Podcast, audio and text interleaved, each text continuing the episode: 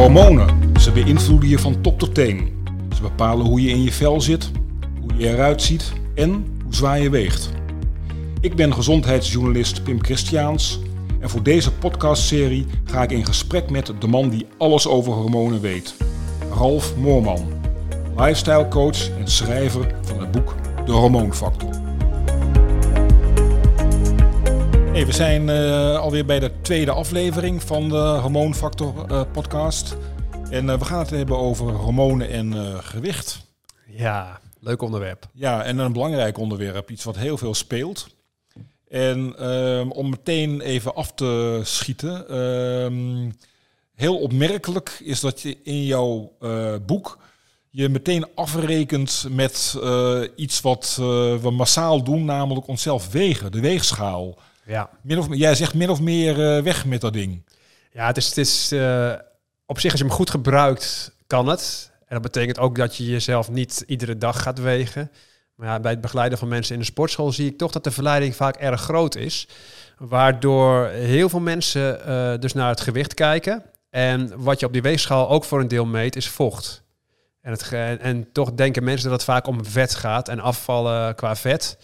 Maar als jij alleen naar de weegschaal kijkt, je kunt uh, in één dag al drie kilo afvallen door heel weinig suiker en koolhydraten te eten. En dan gaat je lichaam minder glycogeenvoorraad vasthouden en dat trekt vocht aan. Nou goed, dat raak, raak je dan juist kwijt, dat vocht. En dat kan dus uh, een paar kilo zijn in één dag. Hè, terwijl... Maar dat is dan water dat je kwijt bent. Ja, dat is dan gewoon water. Kijk, als je echt, echt een kilo vet kwijt wil raken, dan moet je 7000 kilocalorieën meer verbruiken dan dat je inneemt. Ja, dat, dat lukt je dus niet in één dag. Hè. Daar ben je dus een tijd mee bezig om dat voor elkaar te krijgen. Alleen, ja, dit kan ervoor zorgen dat mensen aan de ene kant heel erg bang worden voor koolhydraten en naar hun vocht zitten te kijken in plaats van naar hun uh, vetpercentage. En het kan enorm frustrerend zijn, want als je net een, uh, een, flesje water gedronken hebt vlak voordat je op het ding gaat staan, ben je zwaarder. Ja, en ik zie heel veel mensen daardoor toch uh, ja, door het gewicht te monitoren eigenlijk de fout ingaan. Je kunt beter je gedrag monitoren. In, in, in de spiegel kijken, volgens mij. Ja, de spiegel. En daarnaast je gedrag in de gaten houden, waardoor je vertrouwen krijgt. Als jij uh, weet van oké, deze week heb ik echt het uh, heel goed gedaan. Je, je kijkt echt ook op je, gemiddelde. Ja, dan dat is veel belangrijker om, uh, om te bekijken. Maar um, iedereen is bezig met gewicht, zo zeg je het ook. Hè? En uh, iedereen is al trots als een halve of een hele kilo uh, vanaf is en baalt als er weer wat uh, pondjes bij zijn. Maar ik hoor jou nu zeggen, daar niet meer op letten. Nee, uiteindelijk, je, je, je kunt het, als je eens in de maand het een beetje monitort, is natuurlijk prima. Hè? Dan, dan kun je een beetje een idee krijgen. Um, alleen zeker mannen die behoorlijk wat aanleg hebben voor spiergroei, ja, die kunnen ook als ze begonnen zijn behoorlijk wat spiermassa winnen. Uh, zeker natuurlijk de eerste maanden. Dat is natuurlijk de, dan kun je de grootste successen behalen. Ja, en dat uh, meet je natuurlijk ook op die weegschaal. Want spiermassa, uh, spiermassa is zwaarder dan vetmassa, heb ik begrepen. Ja. Dus je kunt in theorie heel goed bezig zijn, waardoor je vet verliest en spiermassa wint. Waardoor je uiteindelijk na zeg maar twee maanden meer gewicht op de weegschaal ziet. Terwijl je eigenlijk een lager vetpercentage hebt. Ja, en dat zie je natuurlijk een beetje in de spiegel. Daarnaast kun je ook vetplooimetingen doen. Uh, en dat is net even wat, uh, wat interessanter dan je pure gewicht. Maar waar let jij dan op als je uh, jezelf in de spiegel bekijkt? Hè? Je bent te zwaar. Waar moet je op letten? Wanneer ja. zie je dat het de goede kant uitgaat? Nou, in principe met name details. Zeker als je naar, naar, op buikniveau kijkt, op een gegeven moment of jij uh, uh, ja, de zijkanten van je buikspieren gaat zien. Uh, en dat je in één keer een aanhecht, tenminste het begin van je ribben gaat zien. Dat zijn dingen die interessant zijn. Daarnaast kun je bepaalde plekken waar je vet ophoopt natuurlijk met je de plooi in de gaten houden. Of dat dikker of dunner wordt. Je hebt natuurlijk ook kleding die beter zit of minder goed, goed zit. Ja, en dat maakt het uiteindelijk wat, wat interessanter. Hey, en um, hoe zit het dan met, dat, met die, die apparaatjes die je in sportscholen hebt, dat je je vetpercentage kunt meten? Zijn die echt betrouwbaar? Want daar hoor je ook wel eens ja, verschillende verhalen over. Dat is eigenlijk ook een, uh, een, uh, een vochtmeting. Uh, en vocht, wordt, er wordt natuurlijk een bepaald hoeveelheid vocht wordt dan gedacht, daar is zoveel procent spiermassa van. Um, en het feit, ja, is dat ook fout, als je echt vocht vasthoudt, doordat je veel koolhydraten eet op een bepaald moment, ja, dan kun je gespierd lijken en je vetpercentage lager, omdat je meer vocht vasthoudt. Alleen dat is dan vertekend. Dus in feite zo na- nauwkeurig is dat niet. En je hebt natuurlijk apparaten die alleen maar vanaf de voet meten. Eh, en andere, dan moet je ook, heb je ook handelektrodes die je vasthoudt. Wat iets nauwkeuriger is, maar ik ben er zelf eh, niet enthousiast over. Precies. Ja. Hey, even nog een eh, flinke stap terug, hè, want we zijn zo midden in het diepe gedoken volgens mij met dit onderwerp. De relatie tussen hormonen en gewicht. Dat is niet iets waar iedereen nou automatisch over denkt. Als je denkt over gewicht, dan, de- dan denk je aan eten, je denkt aan vet, je denkt aan suiker misschien, Ja. je denkt aan te weinig beweging. Maar eh, jij hebt het echt in Nederland, wat mij betreft, op de kaart gezet dat je aan hormonen moet denken, aan hormoonbalans. Kun je in vogelvlucht uitleggen Ja. wat die relatie is, hoe dat zit? Nou, sowieso, als je hormonen in balans zijn, is het makkelijker om een gezond vetpercentage te hebben. Ehm, want als je kijkt naar wat hormonen doet, doen, eh, ze beïnvloeden allereerst je stofwisseling in rust, wat je ook wel het bazaal metabolisme noemt. En als de hormonen goed in balans zijn, eh, is dat eh, gewoon op een goed niveau. Als ze uit balans raken, kan het zijn dat je minder energie verbruikt terwijl je op de, op de bank zit. Hè? En, en dat is Wacht, dus... even stop even hier, want je noemt nu meteen een heel belangrijk onderdeel. Ja. En dat is het eh, basaal metabolisme. Ja. Ehm, wat ik daarvan begrijp is dat dat is je stofwisseling in rust. Ja. Dus op het moment dat je op de bank zit of in bed ligt, dan moeten eh, allerlei organen toch nog steeds energie gebruiken. En dat, dat is zeg maar je basisstofwisseling. Precies, en dan heb je eh, natuurlijk ook bepaalde orgaantjes voor, in ieder geval organellen noem je dat, in, in de cellen die er zitten. Dat zijn eh, de mitochondriën, de energiecentrales van de cel. En als eh, hormonen door een bepaalde reden eh, iets zoiets hebben van ik moet in een spaarstand, dan kunnen ze ervoor zorgen dat je wat minder energie gebruikt in rust. Hè, dus dat, dat doet bijvoorbeeld schildklierhormoon. Dat als, dat als je een, een trage schildklier hebt, wordt je stofwisseling in rust bijvoorbeeld wat lager. Oké, dat basaal metabolisme, dat, dat is echt heel belangrijk. Hè? Want ehm, als ik het goed heb begrepen, is dat iets van 70% of zo van, van eh, wat je aan calorieën per dag verbrandt. Ja. Komt voor rekening van dat basaal metabolisme. Zeker bij een normaal persoon wel. Ik bedoel, als je een Tour de France eh, rijdt, zal het anders zijn. Maar bij gemiddeld persoon is dat zo. En het is natuurlijk eh, makkelijk als je iets meer energie gebruikt terwijl je op de bank zit. Dat is natuurlijk wel, wel fijn als het gaat om afvallen En, uiteindelijk. en dat is heel erg door hormonen bepaald. Ja, eh, ook je mitochondriën, de energiecentrales van de cel, worden gestuurd door bijvoorbeeld schildklierhormoon. Ehm, en als de schildklier net een tandje hoger staat, dan verbruik je iets meer energie. En als die te traag is, wordt het moeilijker. Ja, en ik, ik- eh, eh, kun je iets doorgaan op dit spoor? Dus je hebt gewicht, basaal metabolisme en hormonen. Hormonen bepalen, beïnvloeden dat hele belangrijke basaal metabolisme. Je hebt genoemd eh schildklierhormoon. Eh, zijn er welke andere hormonen bepalen dat die ruststofwisseling? Nou, in feite eh, wordt ook schildklierhormoon juist beïnvloed door bepaalde andere hormonen. Ehm, bijvoorbeeld ook je, je anabole hormonen, groeihormonen, testosteron, die kunnen ook weer uiteindelijk eh, wat helpen. Ehm, ja, en, en eh, het vrouwelijk hormoon progesteron is er ook eentje van. Hè, bijvoorbeeld die, eh, die met name vrijkomt na de ijsprong. Dan eh, stijgt de ochtendtemperatuur van een vrouw ook ietsjes. Met een, dat betekent dus dat de stofwisseling wat omhoog gaat. En terwijl juist na de overgang er geen ijsprong meer is, waardoor je weer net iets minder energie gaat verbruiken de hele dag. Oké, dus dan, terwijl je dan op de bank zit, dan komen de pondjes er sneller aan. Ja, al moet ik wel hierbij zeggen, hè, er zijn meerdere thema's die hormonen beïnvloeden op het afvalaspect. Het bazaal metabolisme is er één van. Ehm, alleen het is er niet eentje die jou onmiddellijk gigantisch veel eh, vet zou kunnen, zou kunnen geven. Het is natuurlijk een kleine verlaging van je bazaal metabolisme als het uit balans raakt. Zeker op de lange termijn eh, belangrijk eh, aspect, maar er zijn er meer. Dus naast het bazaal metabolisme is het ook belangrijk hoe uiteindelijk waar die calorieën terechtkomen. Dus stel je voor, je eet meer calorieën dan je verbruikt. Komt het in je vetmassa of juist in je spiermassa waar je hem wel wil hebben? Dus er zijn ook bodybuilders die eigenlijk meer eten dan ze verbruiken, maar het in hun spiermassa krijgen. Omdat ze trainen. Ja, en dat is uiteindelijk ook handig. En ook dat bazaal metabolisme, een beetje meer spiermassa, zorgt ook voor wat meer verbranding. Ook als je in rust bent, maar zeker ook als je actief bent. Dus als jij actief bent en je hebt heel veel spiermassa, dan heb je natuurlijk veel meer energiegebruik op, eh, op dat moment. Spieren zijn van eh, grote invloed op dat basaal eh, metabolisme. Ja, ook dat. Spieren die gebruiken meer energie dan, eh, dan vet. Ja. En vooral als je in beweging komt. Hè. Als je spieren gaat gebruiken, dan, eh, dan schiet je energieverbruik als het ware omhoog. Ja, als je ook kijkt, wat, wat bijvoorbeeld een, een bodybuilder, ja, als hij beweegt en traint, wat hij kan eten, dat is echt gigantisch, zonder dat hij echt zijn vetpercentage verhoogt. Hè? Dat is natuurlijk wel een extreem voorbeeld. Maar ook als jij gewoon net eventjes eh, een kilootje meer spiermassa hebt, is dat gewoon handig. Jij besteedt veel aandacht aan krachttraining bij jouw begeleiding. Ja. ja, zeer belangrijk, want een beetje extra spiermassa is natuurlijk, eh, maakt het een stukje makkelijker.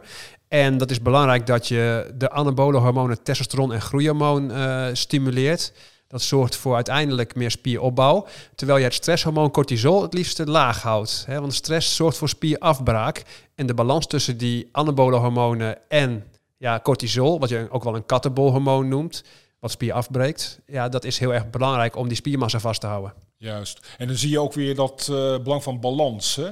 Want een van de dingen die jij ook eh, in de hormoonfactor eh, beschrijft, dat, dat- bij mij kwam dat heel duidelijk binnen dat beeld. Dat jij zegt dat op allerlei vlakken het lichaam bezig is om eh, balans, homeostase te handhaven. Bijvoorbeeld je bloeddruk moet eh, binnen een bepaalde marge blijven. Je bloedsuikerspiegel moet binnen een bepaalde marge blijven. Maar ook je vetpercentage moet binnen een bepaalde marge blijven. Zo beschrijf je dat. En, en hormonen, die, die, die be- besturen, die sturen dat, dat proces voor een groot deel. Ja. En eh, nu heb je al, hebben we een paar hormonen de revue horen passeren. Hè? Eh, je hebt het over schildklierhormoon gehad.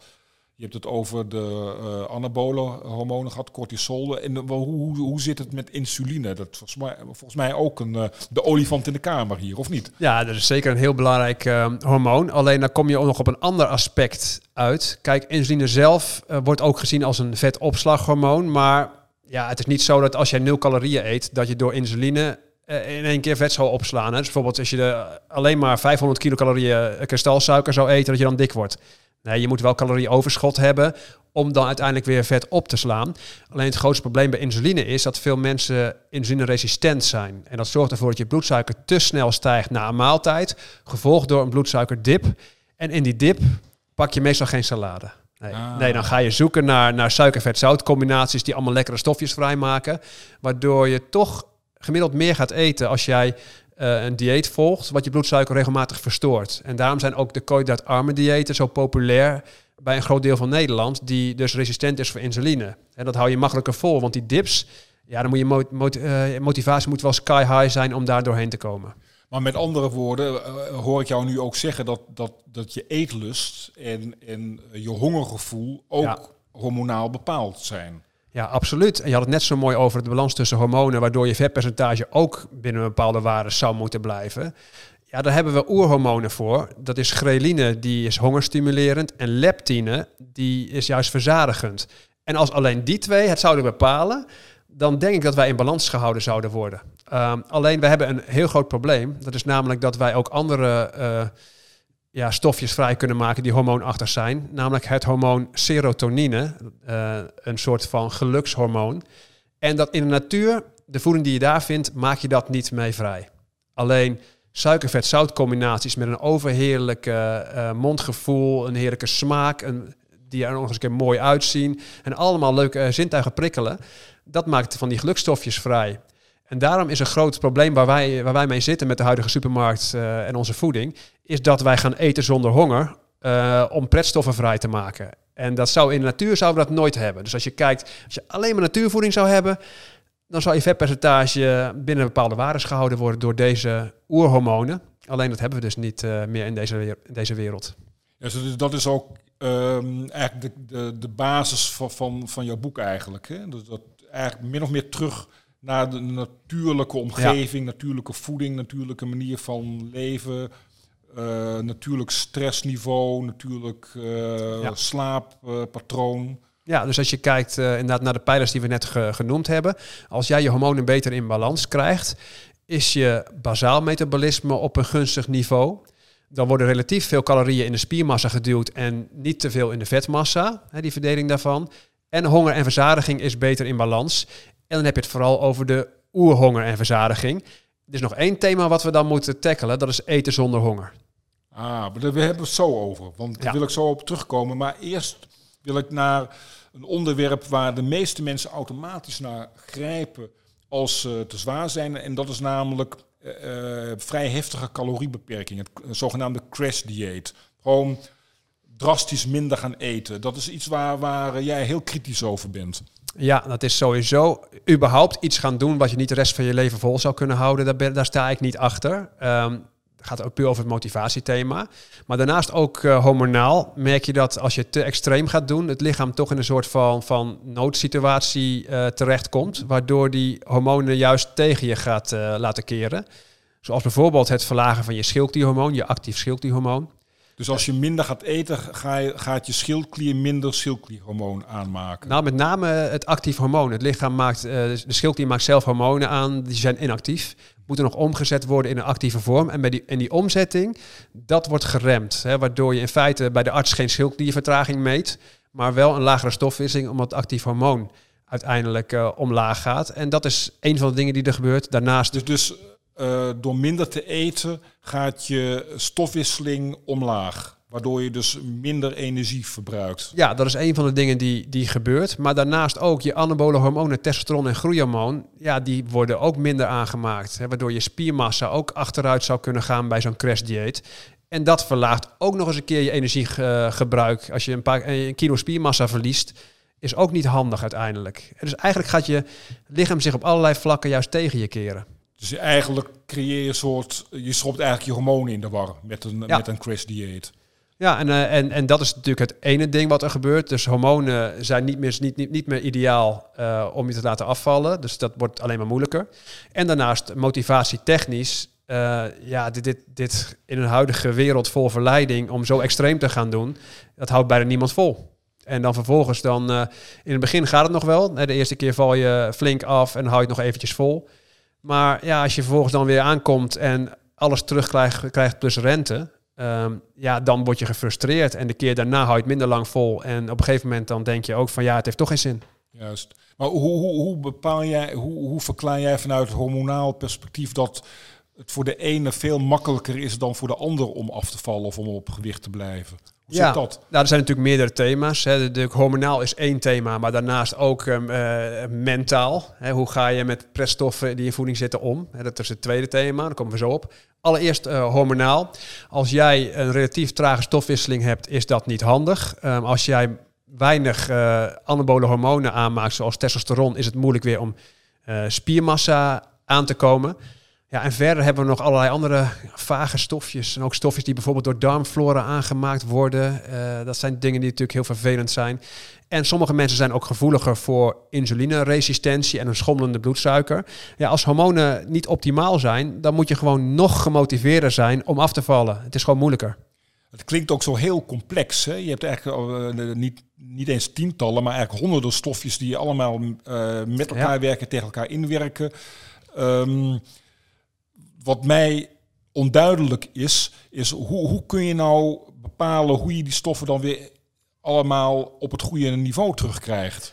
Ja, dat is dus een brede leefstijl aan, eh, aanpak die uiteindelijk dicht bij de natuur staat. Dan merk je dat het beter gaat. Daarnaast één thema wat heel lastig en tegenstrijdig is, is dat als je afvalt, dat hormonen beter in balans komen, waardoor het uiteindelijk makkelijker wordt. Je zou eigenlijk verwachten, iemand met overgewicht, hormonen die, die, die, die zouden juist eh, voor moeten zorgen dat je weer slank wordt. Ja. Nou, dat werkt dus niet zo. Dus dat is een beetje een rare tegenstrijdigheid in eh, onze wereld vol met overvloed, waar het lichaam niet eh, op gemaakt is. Ja, dus in feite met die brede hormoonfactor leefstijl kun je dus eh, ervoor zorgen dat je bazaal metabolisme iets omhoog gaat. De calorieën wat meer in de spiermassa terechtkomen en minder in de vetmassa. En je oerhonger en verzadiging komt beter in balans. Dus dat thema heb je dan. je maakt het dus uiteindelijk door hormoonfactor leefstijl een tijdje vol te houden makkelijker voor jezelf uiteindelijk. Juist. Maar dan is er nog het thema eten zonder honger. Ja, dat, dat is ook, een hele lastige. En natuurlijk als eh, ingenieur levensmiddelentechnologie, ja, dan, dan voel ik me daar ook een beetje ja, schuldig aan. Of in ieder geval de mensen die eh, om mij heen allemaal bij die bedrijven zijn gaan werken.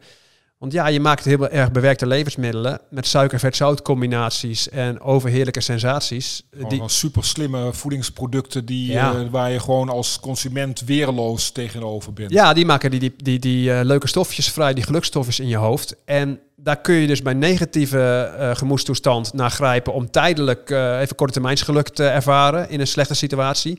Of wanneer je een positieve eh, gevoel wil versterken, als je iets wil vieren.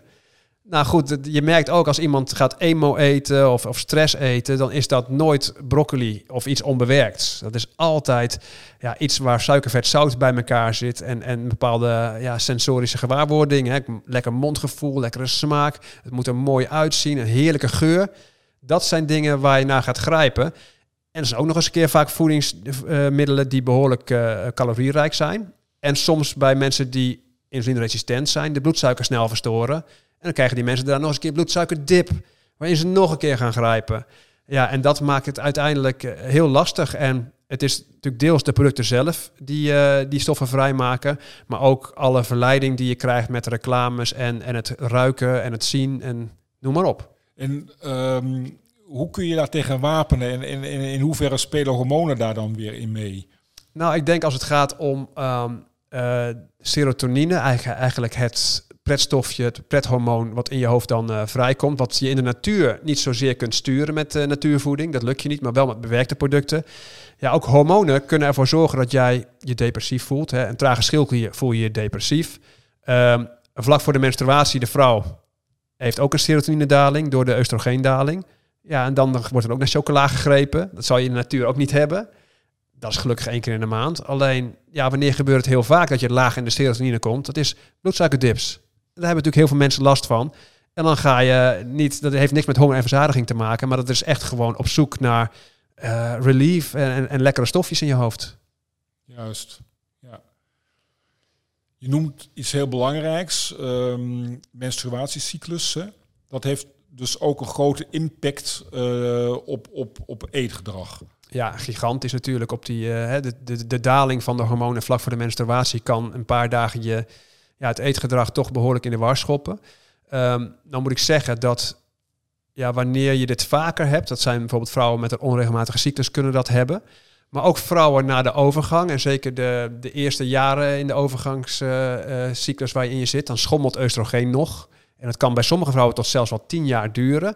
En iedere keer wanneer die daalt, kan dat je gemoedstoestand negatief beïnvloeden. En als jij een associatie hebt tussen negatief gevoel en eten, ehm, dan ben jij degene die dan aankomt. Eh, geldt natuurlijk niet voor iedereen, maar wel voor het merendeel. En ook bij een trage schildklier.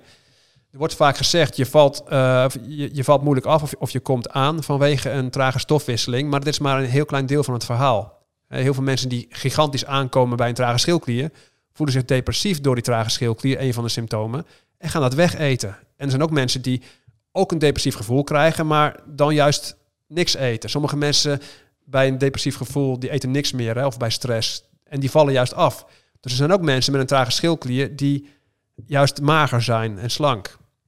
Dus uiteindelijk is het ook nog heel erg persoonlijk hoe je uiteindelijk eh, hiermee omgaat.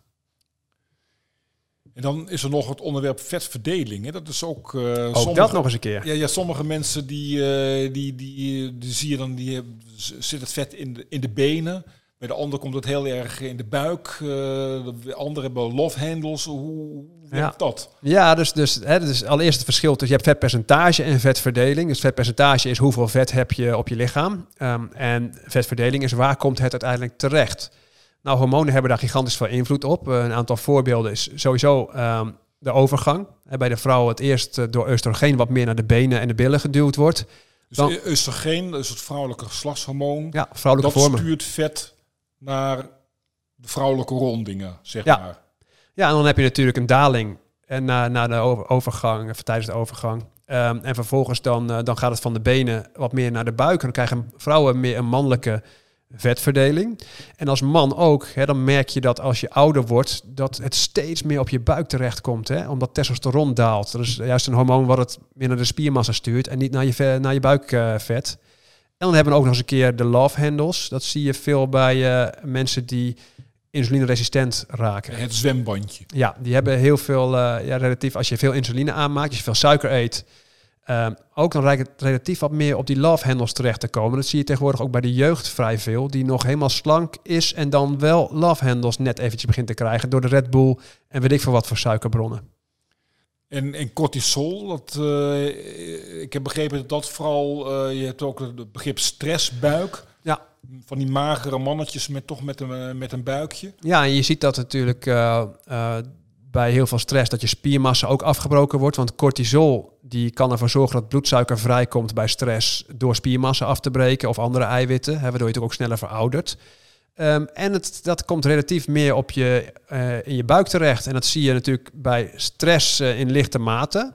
Je ziet dat natuurlijk heftiger wanneer iemand corticosteroïden gaat toedienen. Hè, prednisonkuren of hydrocortison toedienen. Dan zie je ook eh, vocht en vet richting het buikgebied gaan. Want ik heb ook begrepen dat als je cortisol tekort hebt, dat je dan bijvoorbeeld als je ouder wordt, dat je dan juist mager in je gezicht wordt. Ja, maar dat, dat is weer een heel ander effect. Hè? Dus er meer vochtgehalte in je gezicht. Ah. Dan zie je ook met Petitson andersom. Dan krijg je juist een volle maansgezicht. Een heel rond gezicht door vocht. En andersom eh, wordt het juist minder. Ja, je ziet ook vochtgehalte wordt beïnvloed door, eh, door hormonen. En dat zie je soms op de weegschaal, maar ook in je, in je uiterlijk terug. Ah, zo. En eh, dan is er nog zo'n onderwerp eh, spotreductie. Hè? Dus dat je mensen die je ziet wel eens in, een- in, een- in een sportschool mensen heel fanatiek eh, sit-ups doen omdat ze op die manier een buikje willen wegtrainen. Is dat nou een feit of is dat nou fictie? Eh, Ja, Kun je op eh, specifieke plekken je, je vet eh, wegkrijgen? en hij plaatselijk eh, eh, vet verbranden door bijvoorbeeld heel veel buikspieroefeningen te doen. Dat, ja, dat is eigenlijk verwaarloosbaar. Er zijn ook wat, wat, wat onderzoeken mee gedaan, maar het is echt heel weinig. Ehm, Dat is eigenlijk vreemd, want je zou denken van als je een buikje hebt, dan moet je die spieren Ja. flink daar gaan gebruiken. Die, die spieren verbruiken dat, maar waar. Ja. dat, dat, dat, dat, dat vet. Zo, zo werkt het dus niet. Maar Zo- hoe werkt het dan wel? Zo werkt het inderdaad. Je hebt natuurlijk allereerst een genetische vetverdeling. Hè. De een heeft het sowieso wat meer op zijn buik dan de ander. Ehm, ik weet van mezelf ook dat, eh, zeker in mijn bodybuild tijd, dat mijn buikspieren pas zichtbaar werden onder de 8% vet. Eh, En dat En is dat- heel weinig. hè? dat is echt heel laag. Met andere woorden, ik heb een eh, relatief abdominale vetverdeling. Ehm, en daarnaast ja, kun je dat hormonaal veranderen, wat we net noemden, waar het vet komt te zitten. In de praktijk met leefstijlaanpassing zie ik het meeste het effect op die love handles en insulineresistentie, wat bij mensen minder wordt, eh, waardoor ze minder insuline aanmaken, waardoor het wat minder op de love handles komt te zitten. Dat heb ik eh, in de praktijk gezien. Ehm, kijk je naar buikvetverdeling, als je bijvoorbeeld je, je stress omlaag gooit en je zou door een betere leefstijl aanpak je testosteron wat verhogen, dat is een betere verhouding voor de man vooral, eh, is een klein effect. Eh, ik merk vooral wanneer zie je bij de man echt het relatief minder dan op die buik terechtkomen. Dat is vooral ook het toedienen van hormonen. Eh dus hormoontherapie eh, met bioidentieke testosteron. Maar ook zeker mannen die natuurlijk anabole steroïden gebruiken. Ja, die hebben een heel andere vetverdeling. Het gaat niet op die buik zitten. Dus je, het, bijna verleidelijk om aan de steroïden te gaan, zoals ik jou nu beluister. Ja, klopt. Maar daarom gaan ook zoveel mannen overstag. Dus zeker als ze echt met hun uiterlijk bezig zijn. Ja, je gaat dat toedienen. En vervolgens eh, je spiermassa gaat omhoog. En, en je buikvet eh, is, wordt een stuk lager qua verdeling. En het mooie is dan... Het nadeel is ook, eh, als ik een, op die 8% of daaronder wilde zitten voor, als natural bodybuilder... ehm, dan ging mijn gezicht, ja, zag er niet meer uit, joh, bij zo'n laag vetpercentage. En, en anabole steroïden gebruiker heeft een vol gezicht. En ook een keiharde sixpack. Ja, en dat is waar, waarom zoveel mannen dan overstag gaan eh, uiteindelijk. Maar ook vrouwen hoor. De, de, de, zeker ook weet ik, in Hollywood, in ieder geval in de tijd van de anti-verouderingstherapie, toen ik al die opleidingen eh, deed, ja, die, die namen ook eigenlijk bijna tot snoorgrens eh bio-identieke testosteron. Maar in feite ben ik daar niet zozeer, eh, ben ik niet, zeker niet aan het propa- propageren, alleen om duidelijk te maken dat hormonen daar invloed op hebben. En deels met leefstijl kun je de hormoonbalans verbeteren, waardoor de vetverbranding iets gunstiger, of de vetverdeling iets gunstiger wordt. Ehm, maar je moet ook weer niet die wonderen ver- verwachten die je daar ziet bij het toedienen. Nee, precies. Eh, Een hormoon wat je nog niet hebt genoemd, misschien kun je nog kort heel even op ingaan, is eh, volgens mij groeihormoon. Ja. Want groeihormoon is ook, zeker als je ouder wordt, dan neemt dat eh, die productie wat af. En ik, ik weet dat er in het verleden, in de jaren tachtig, zijn er echt experimenten gedaan waarbij oudere mannen groeihormoon toegediend kregen en die zonder dat ze verder iets deden of lieten, eh, begonnen die eh, wat af te vallen en kregen ze meer spieren, minder vet, wat al heel veel zegt over de werking van dat hormoon. Ja, en rechterop gaan lopen. Dat is ook iets wat je op een of andere manier zag bij Oh ja. die groeihormoon. eh, en soms zelfs dat, dat, grijs haar iets begon terug te kleuren naar de originele kleur. Ja, het is een, het is een bizar stofje. Ehm, alleen dit gaat natuurlijk over het toedienen. Ehm, je kunt het ook een natuurlijke manier. ja, je kunt het, het zelf aanmaken. Dat gebeurt met name bijvoorbeeld als herstelhormoon na krachttraining. eh, is dat een van de dingen. Maar nog veel belangrijker is s'nachts na een aantal uur slapen. Dan heb je de groeihormoonpiek.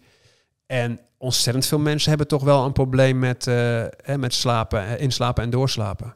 Ah, dus hoe, naarmate je beter slaapt, produceer je meer groeihormoon. Ja. En dat als je meer groeihormoon hebt, heb je vanuit hormonaal opzicht wat hulp, wind in de rug, om je vetpercentage laag en je Ja. spierpercentage hoog te houden. Ja, spiermassa is natuurlijk een van de eiwitvormen waar die invloed op heeft eh, in anabole effecten. Maar je hebt ook bijvoorbeeld eh, eiwitten in je huid zitten. Collageen, eh, keratine, elastine. Allemaal belangrijke eiwitten die juist door groeihormoon eh, wat gestimuleerd worden. En daarom was ook in die antiverouderingstherapieën en zo... was dat groeihormoon natuurlijk heel erg populair. Een soort van, van facelift-achtige verjonging. Ja, dat was natuurlijk wat er daar eh, uitgetest werd. Alleen ja, het heeft ook nadelen. Als je toe gaat dienen, dan... eh groeihormoon is een concurrent eigenlijk voor je insulinewerking, eh, waardoor de kans op diabetes bij groeihormoongebruik weer groter is. Dus in Ah, feite, ja. ja. het is het ook. daarom, het gaat om een totale balans tussen allerlei hormonen. Je kunt niet ongestraft één hormoon gigantisch verhogen. Precies. Dus nou heel even afrondend, want we hebben alweer ruim, anders gaan we ruim over de tijd. Ehm, in vogelvlucht, de belangrijkste maatregelen om eh, je hormonen in balans te brengen met het oog op gewichtsbeheersing. Ja. Nou, als je kijkt naar, hè, je wil natuurlijk je bazaal metabolisme zo hoog mogelijk hebben. Je wil je calorieën in je spiermassa, niet in je vetmassa. En je wil je honger en verzadiging in balans brengen. Dan gaat het over allerlei hormonen. Ehm bazaal metabolisme, de schildklier is heel erg belangrijk. En progesteron bij de vrouw ook. Eh, dus de cyclus moet goed gaan. Goede ijsprong, waardoor progesteron goed vrijkomt. Dat zijn dingen waar je invloed op hebt met een brede leefstijl aanpak op alle vlakken. Dan heb je je spier- en vetmassaverdeling. Ja, daarmee wil je je anabole hormonen, groeihormoon en testosteron stimuleren. En je stresshormoon cortisol een beetje in toom houden. En die balans bepaalt uiteindelijk waar die calorieën eh, terechtkomen. Dan heb je je honger en verzadiging. Dus je insuline moet goed werken. Nou ja, goed, 50% van, eh, van Nederland heeft me metabool syndroom en dus insulineresistentie. En dus een schommelende bloedsuiker. Dat is niet handig voor je honger en verzadiging.